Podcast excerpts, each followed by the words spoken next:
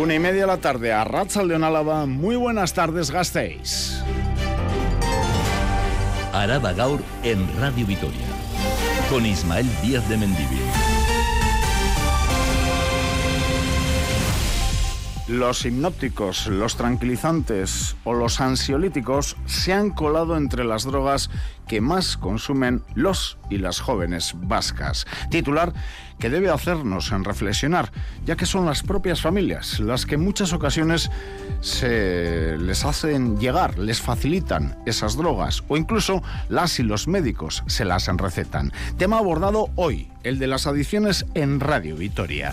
Mañana, en la que la Asociación de Patinetes de Vitoria anuncia su rechazo al casco o seguro obligatorio en la actualización de la ordenanza de movilidad que se debate en el Ayuntamiento Gasteiztarra.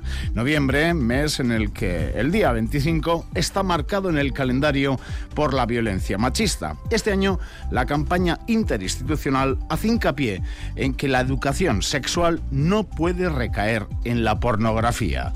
Jueves, en el que, por otra parte, la Diputación Foral de Álava anuncia ayudas por valor de trescientos mil euros para hacer frente a la enfermedad hemorrágica, vulgarmente conocida como la de las vacas. Y jueves, que en Deportes en Radio Vitoria tiene una cita en Atenas. En Rafa Munguía, arratsaldeon. Arratsaldeon, Isma. Cita Munguía a partir de las seis. Palacio de la Paz y la Amistad, eh, aunque pocas tardes buenas recordamos en esa cancha, ha habido algunas, además, con Dusko, partido ante Olimpiacos, reto mayúsculo, seis y cuarto de la tarde, recordamos, porque el horario es eh, inhabitual en Grecia, bajas de Rocabopoulos, Menion y Jalifa Diop, y hay que buscar una victoria que devuelva a Baskonia cierta tranquilidad en la Euroliga. Tres eh, victorias, tres derrotas para el equipo de Bartzokas. Nos iremos enseguida hasta Atenas a partir de las dos y cuarto, escucharemos a John Guridi, que ha hablado del partido del domingo ante el Barcelona, ¿por qué no? Una ocasión para pillar al Barça Quilicolo. También hablaremos de las gloriosas, están en octavos de la Copa, conocerán su rival el próximo miércoles y será de los eh, importantes. Y ojo, también eh, escucharemos a los organizadores de la Beovia, se corre el domingo, hay muchos alaveses, alavesas, parece que el tiempo es el indicado o el mejor para correr esa prácticamente media maratón, así que hablaremos también de ello. El miércoles nos iremos de copas. Bueno, si te apetece, no hay problema. Sorteo para las gloriosas y para el Deportivo Alavés. Así que tendremos varios. Y el jueves aquí, ¿eh? Venga. Agur. Agur. Eskerrik asko, Mungi. En Radio Vitoria, Araba Gaur. En el control técnico, Gorka Torre. Estamos a jueves. Avanza la semana. Menos mal, ¿verdad? nueve de noviembre de dos mil veintitrés. Les habla Ismael Díaz de Mendibil. Araba Gaur.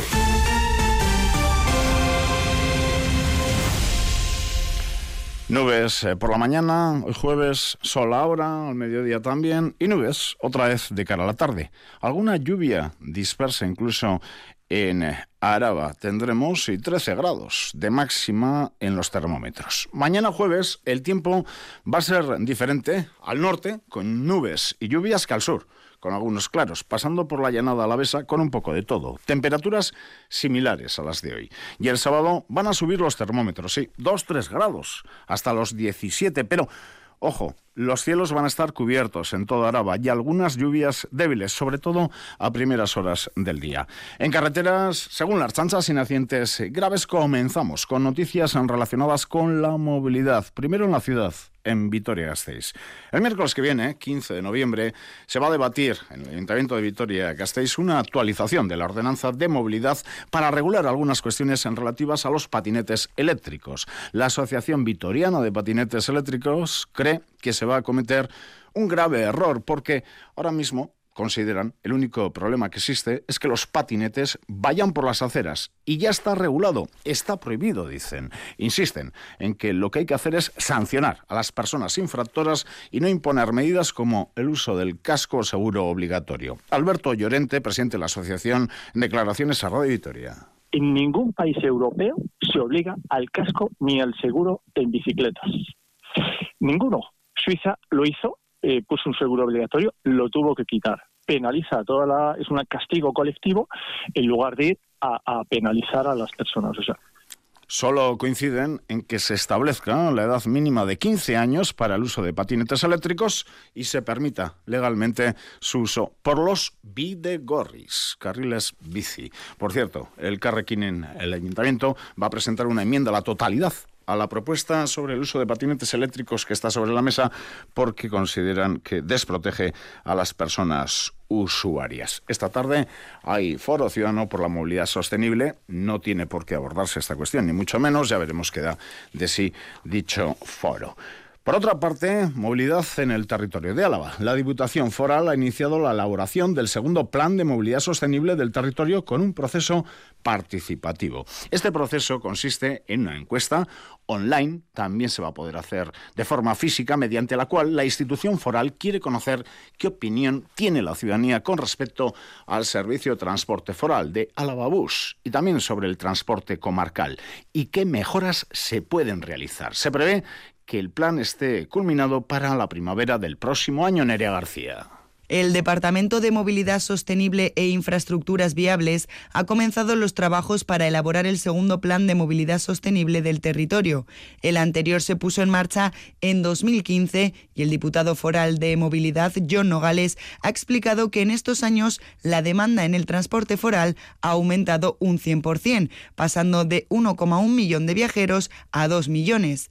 Para elaborar el segundo plan se ha querido realizar un proceso participativo para conocer la opinión de la ciudadanía con respecto a este servicio, calidad, precio, duración, puntualidad y limpieza, entre otros. Escuchamos a Patricia Pérez, directora de Movilidad y Transportes. Prioritario el conocer cuáles son, ¿no?, las percepciones, las necesidades, las realidades que tenemos en las diferentes zonas del territorio, ¿no?, para poder abordarlo y tenerlo muy en cuenta.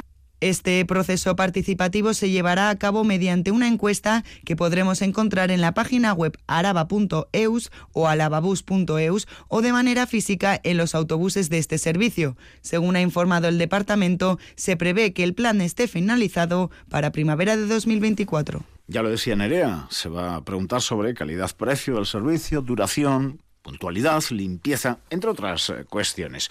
Y terminamos este capítulo de movilidad. Nos vamos a las carreteras porque primera jornada de huelga de las seis convocadas en el sector de transportes y mercancías aquí en Álava. Los sindicatos ELA, U G T, Comisiones Obreras y LAB se han concentrado al mediodía en la Plaza de la Virgen Blanca. A la tarde, a las seis, van a recorrer las calles de Vitoria-Gasteiz en una manifestación.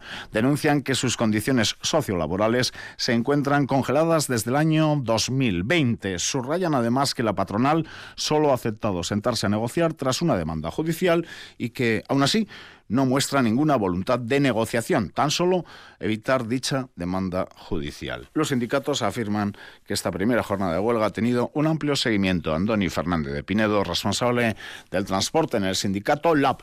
La patronal no, no está dispuesta a hacer una propuesta seria para negociar. Llevamos ya muchos años con esta negociación. Incluso hemos tenido que llegar a judicializar la propia negociación colectiva para que la patronal se siente. Y también recogiendo el, el malestar que hay en las plantillas, hemos convocado estas jornadas de huelga. Y la respuesta que ha habido hoy es importante. O sea, incluso nos han sorprendido a los propios convocantes la respuesta que ha habido. Ha habido plantillas en las que se ha parado al cien por ciento, pero va a ir increciendo. Araba Gaur. Las noticias de Álava. Desde hoy hasta el veinticinco de noviembre, Día Internacional para la Eliminación de la Violencia contra las Mujeres, se pone en marcha una campaña interinstitucional que hace hincapié en que la educación sexual no recaiga en la pornografía. Actualmente los menores comienzan a consumirla de media a los doce años y se trata de una escuela de violencia machista. Edurne Trascastro.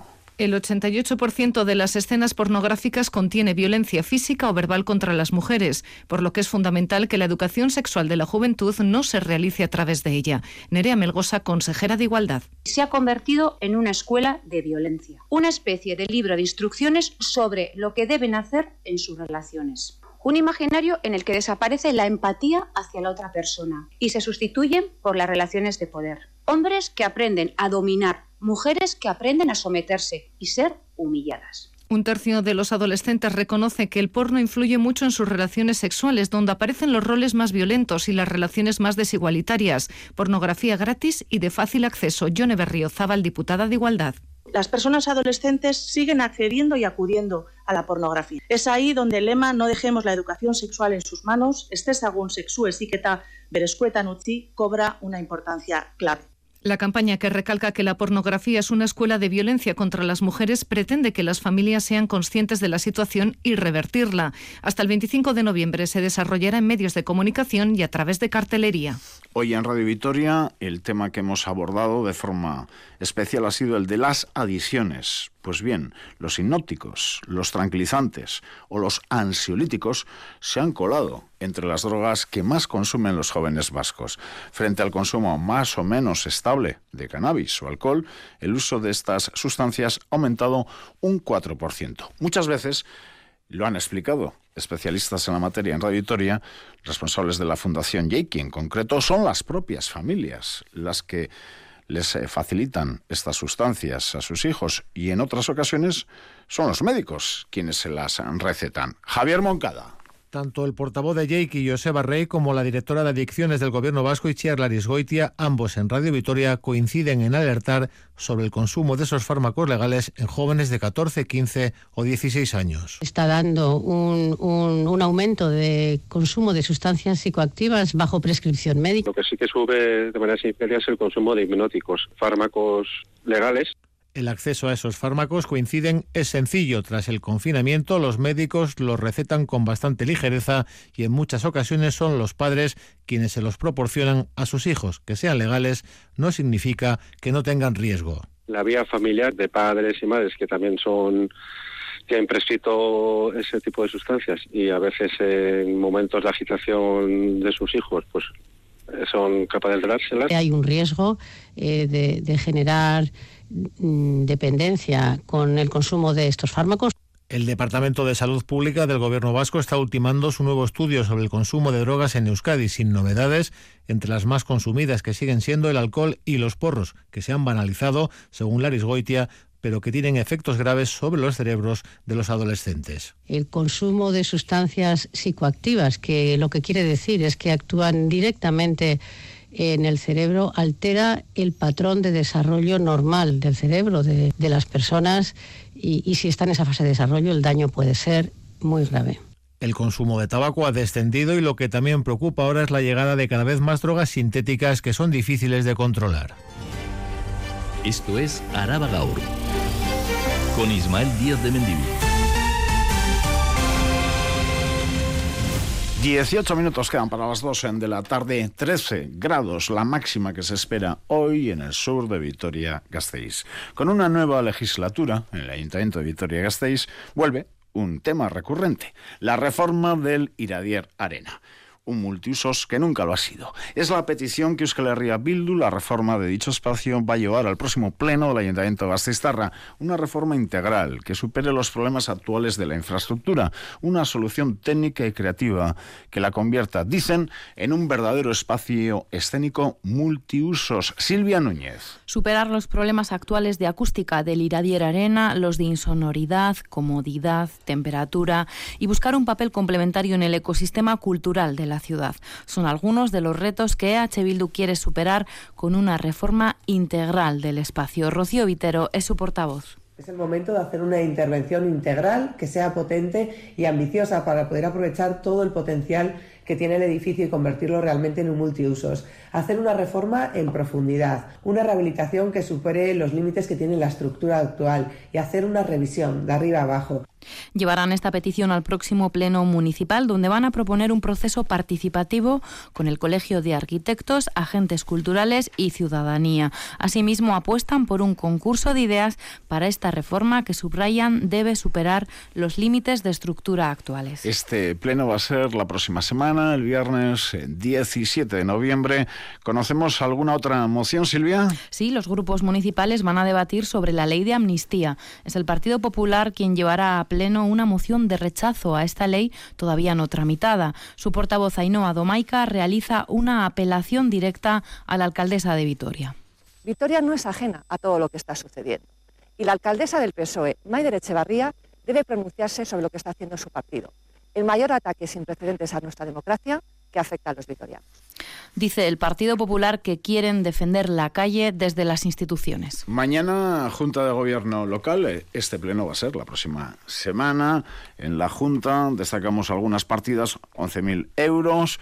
para el programa educativo de la Catedral de Santa María, con visitas a la Catedral, al Pórtico de la Luz, o la adjudicación del contrato de la pista de hielo para el Parque de la Florida. Cambiamos de institución. La Diputación Alavesa ha habilitado una línea extraordinaria de ayudas, trescientos mil euros, dirigidos al sector ganadero para hacer frente al impacto de la enfermedad hemorrágica, enfermedad de las vacas, como la conocemos vulgarmente. Ahora mismo hay cuatrocientos setenta y siete animales diagnosticados con esta enfermedad en un total de ciento ochenta y cinco explotaciones, y se han registrado un total de veinte muertes desde el primer caso detectado en septiembre en Eria García.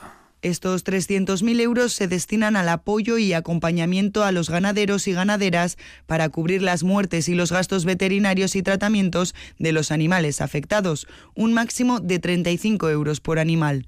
Para acceder a esta línea de ayudas es indispensable que los animales afectados hayan estado bajo supervisión y control veterinario y que se haya informado a la institución foral de que habían sido afectados por la enfermedad.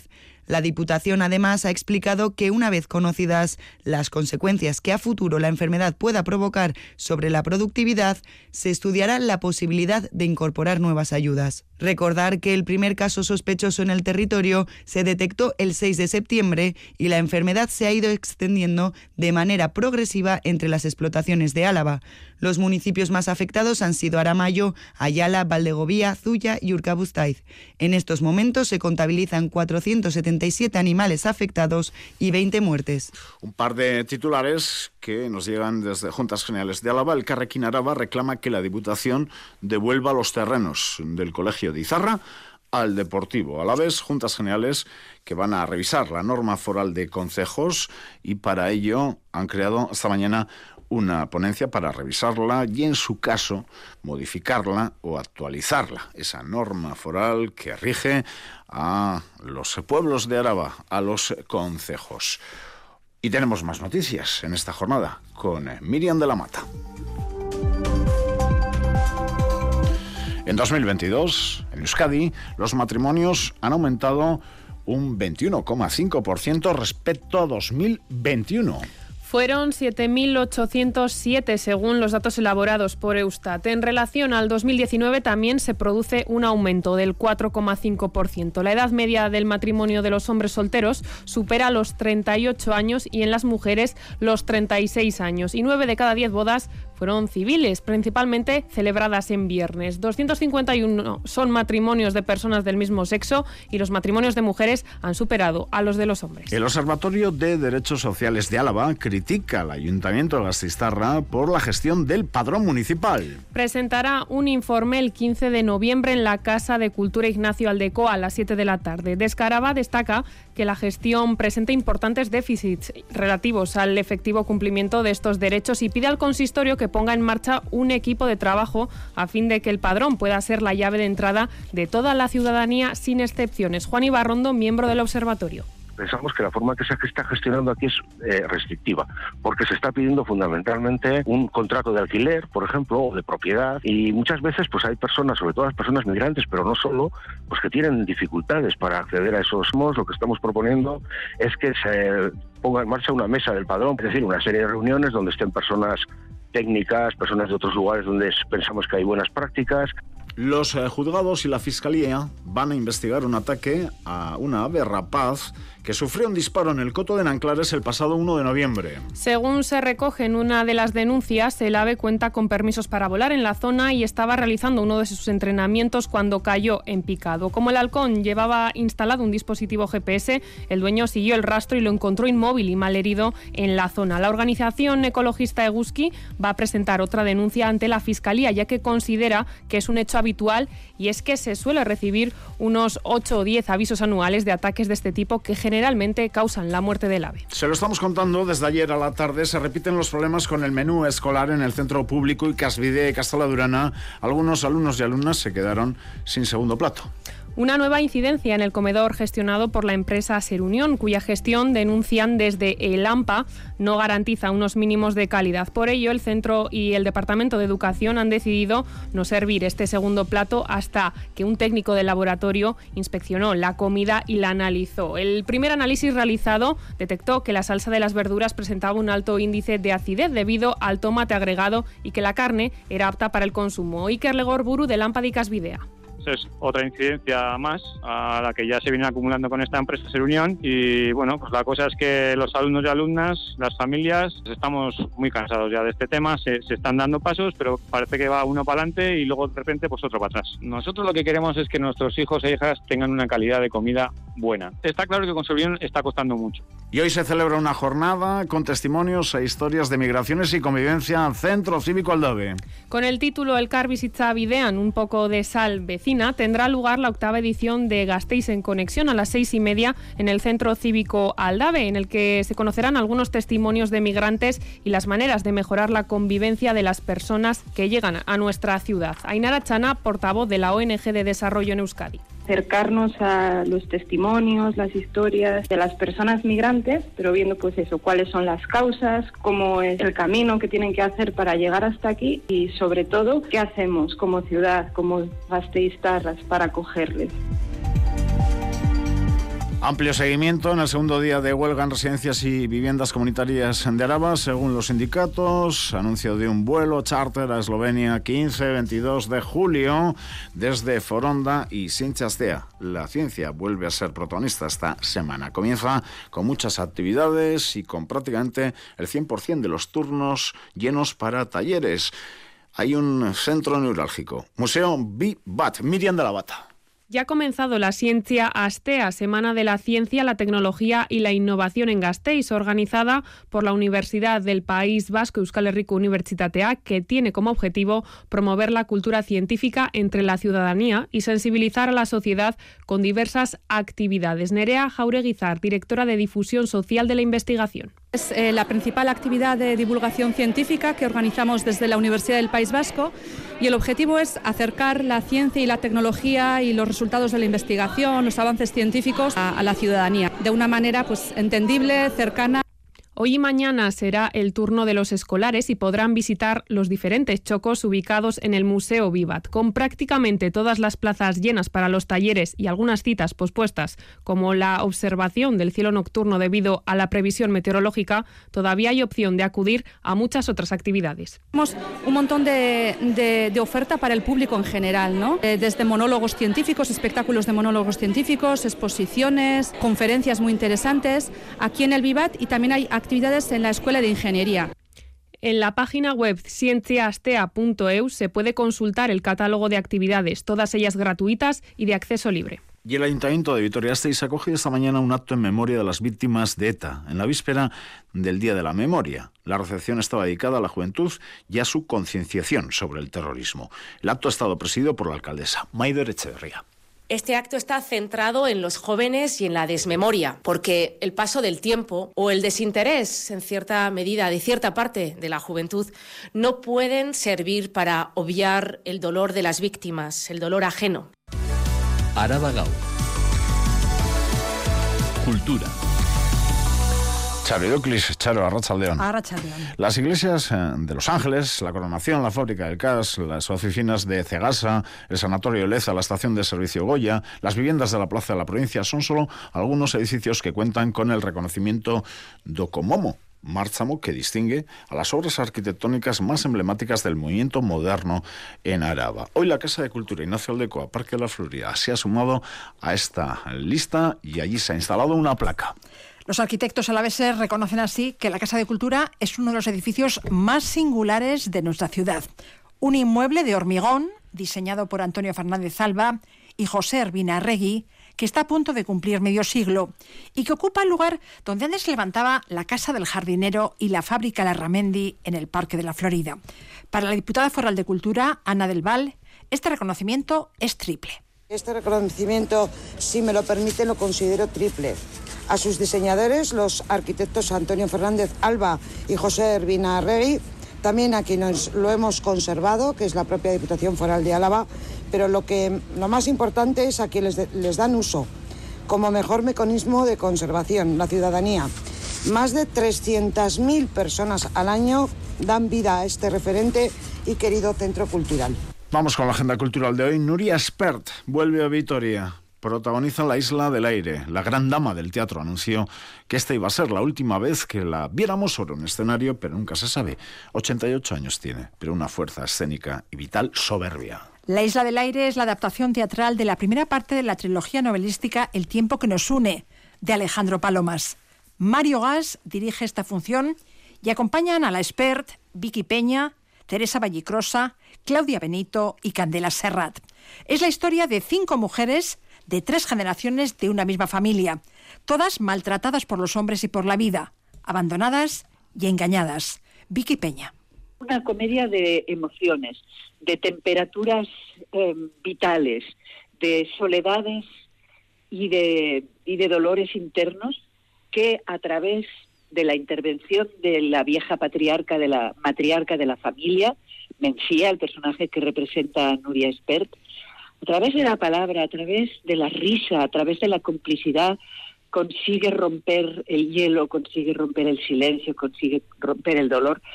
La Isla del Aire, hoy a las siete y media en el Principal. Más teatro, seis y media, en el Jesús Ibáñez de Matauco, Climaterio.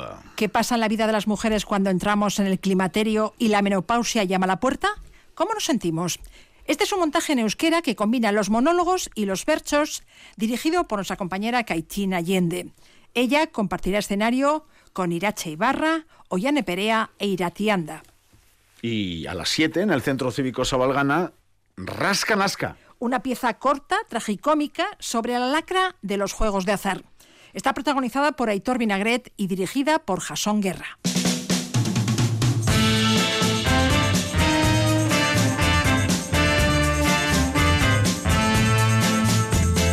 Nos vamos hasta Oporto. Son de allí los Titi Syndicate. Van a actuar el sábado en Gel Dorado. Gel Dorado vuelve a las agendas junto a The Limbus. Son el plato fuerte de la programación del Midnight Boogie Weekend, que hoy arranca en la capital alavesa. A lo largo de tres días podremos disfrutar de un variado programa de actividades relacionadas con el soul y el rhythm and blues. El festival se abre hoy a las ocho de la tarde en Vital Fundazio Kulturunia con la proyección en versión original de Talk to Me. This is the Nighthawk Show, rocking your radio on the sounds of soul. At a radio station in a time. Una película que relata la historia real de Ralph Petty Green, un ex convicto estadounidense que se convirtió en un popular locutor de radio y activista por los derechos civiles de los negros a finales de los sesenta. Igo All-Nighter e Isabel Lester son los directores de este festival. Y es un peliculón, no solamente porque es muy buena película, bien dirigida, bien protagonizada por Don Cheadle. Y muy buena banda sonora también tienen. Siempre buscamos algo relacionado con eh, los músicos y músicas que nos gustan. Y bueno, la verdad es que refleja eso, que la música soul siempre ha sido algo más que una música. Y mañana también en Dendaraba y a las ocho llegará el turno de la música, con la actuación de Beat Bronco Organ Trio y Magnolia. Justo después, en el Toloño, fiesta, soul, rhythm and blues, ska, boogaloo. La mañana del sábado estará dedicada a los chiquis, con un taller musical gratuito en la Casa del Cordón. Y por la noche, en Gel Dorado, de Limbus. Después de tres eh, álbumes, eh, tras la pandemia y tras eh, cambios que ha habido de formación y demás, también ha habido un cierto cambio estilístico. Y están lanzando su nuevo estilo y su nuevo cambio, y esto es una auténtica primicia, porque el primer concierto que van a hacer con este nuevo sonido y presentando las nuevas canciones que van es de salida inminente el disco nuevo va a ser en, en Vitoria. Acompañarán a The Limbus los portugueses Titi Syndicate, banda que cuenta con uno de los directos de rhythm and blues más arrolladores de Europa.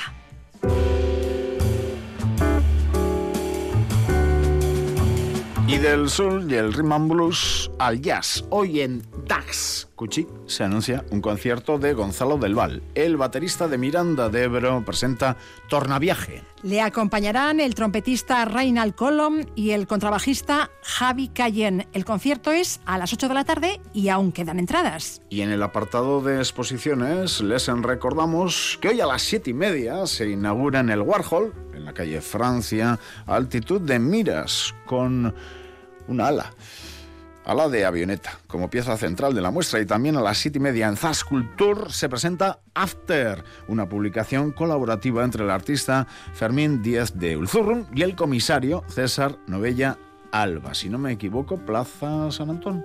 Zas. Plaza San Antón, efectivamente. Pues está en el eje de la calle Francia. La cultura con el arte uno en medio. quince grados, pero por poco tiempo, en el sur de Vitoria-Gasteiz.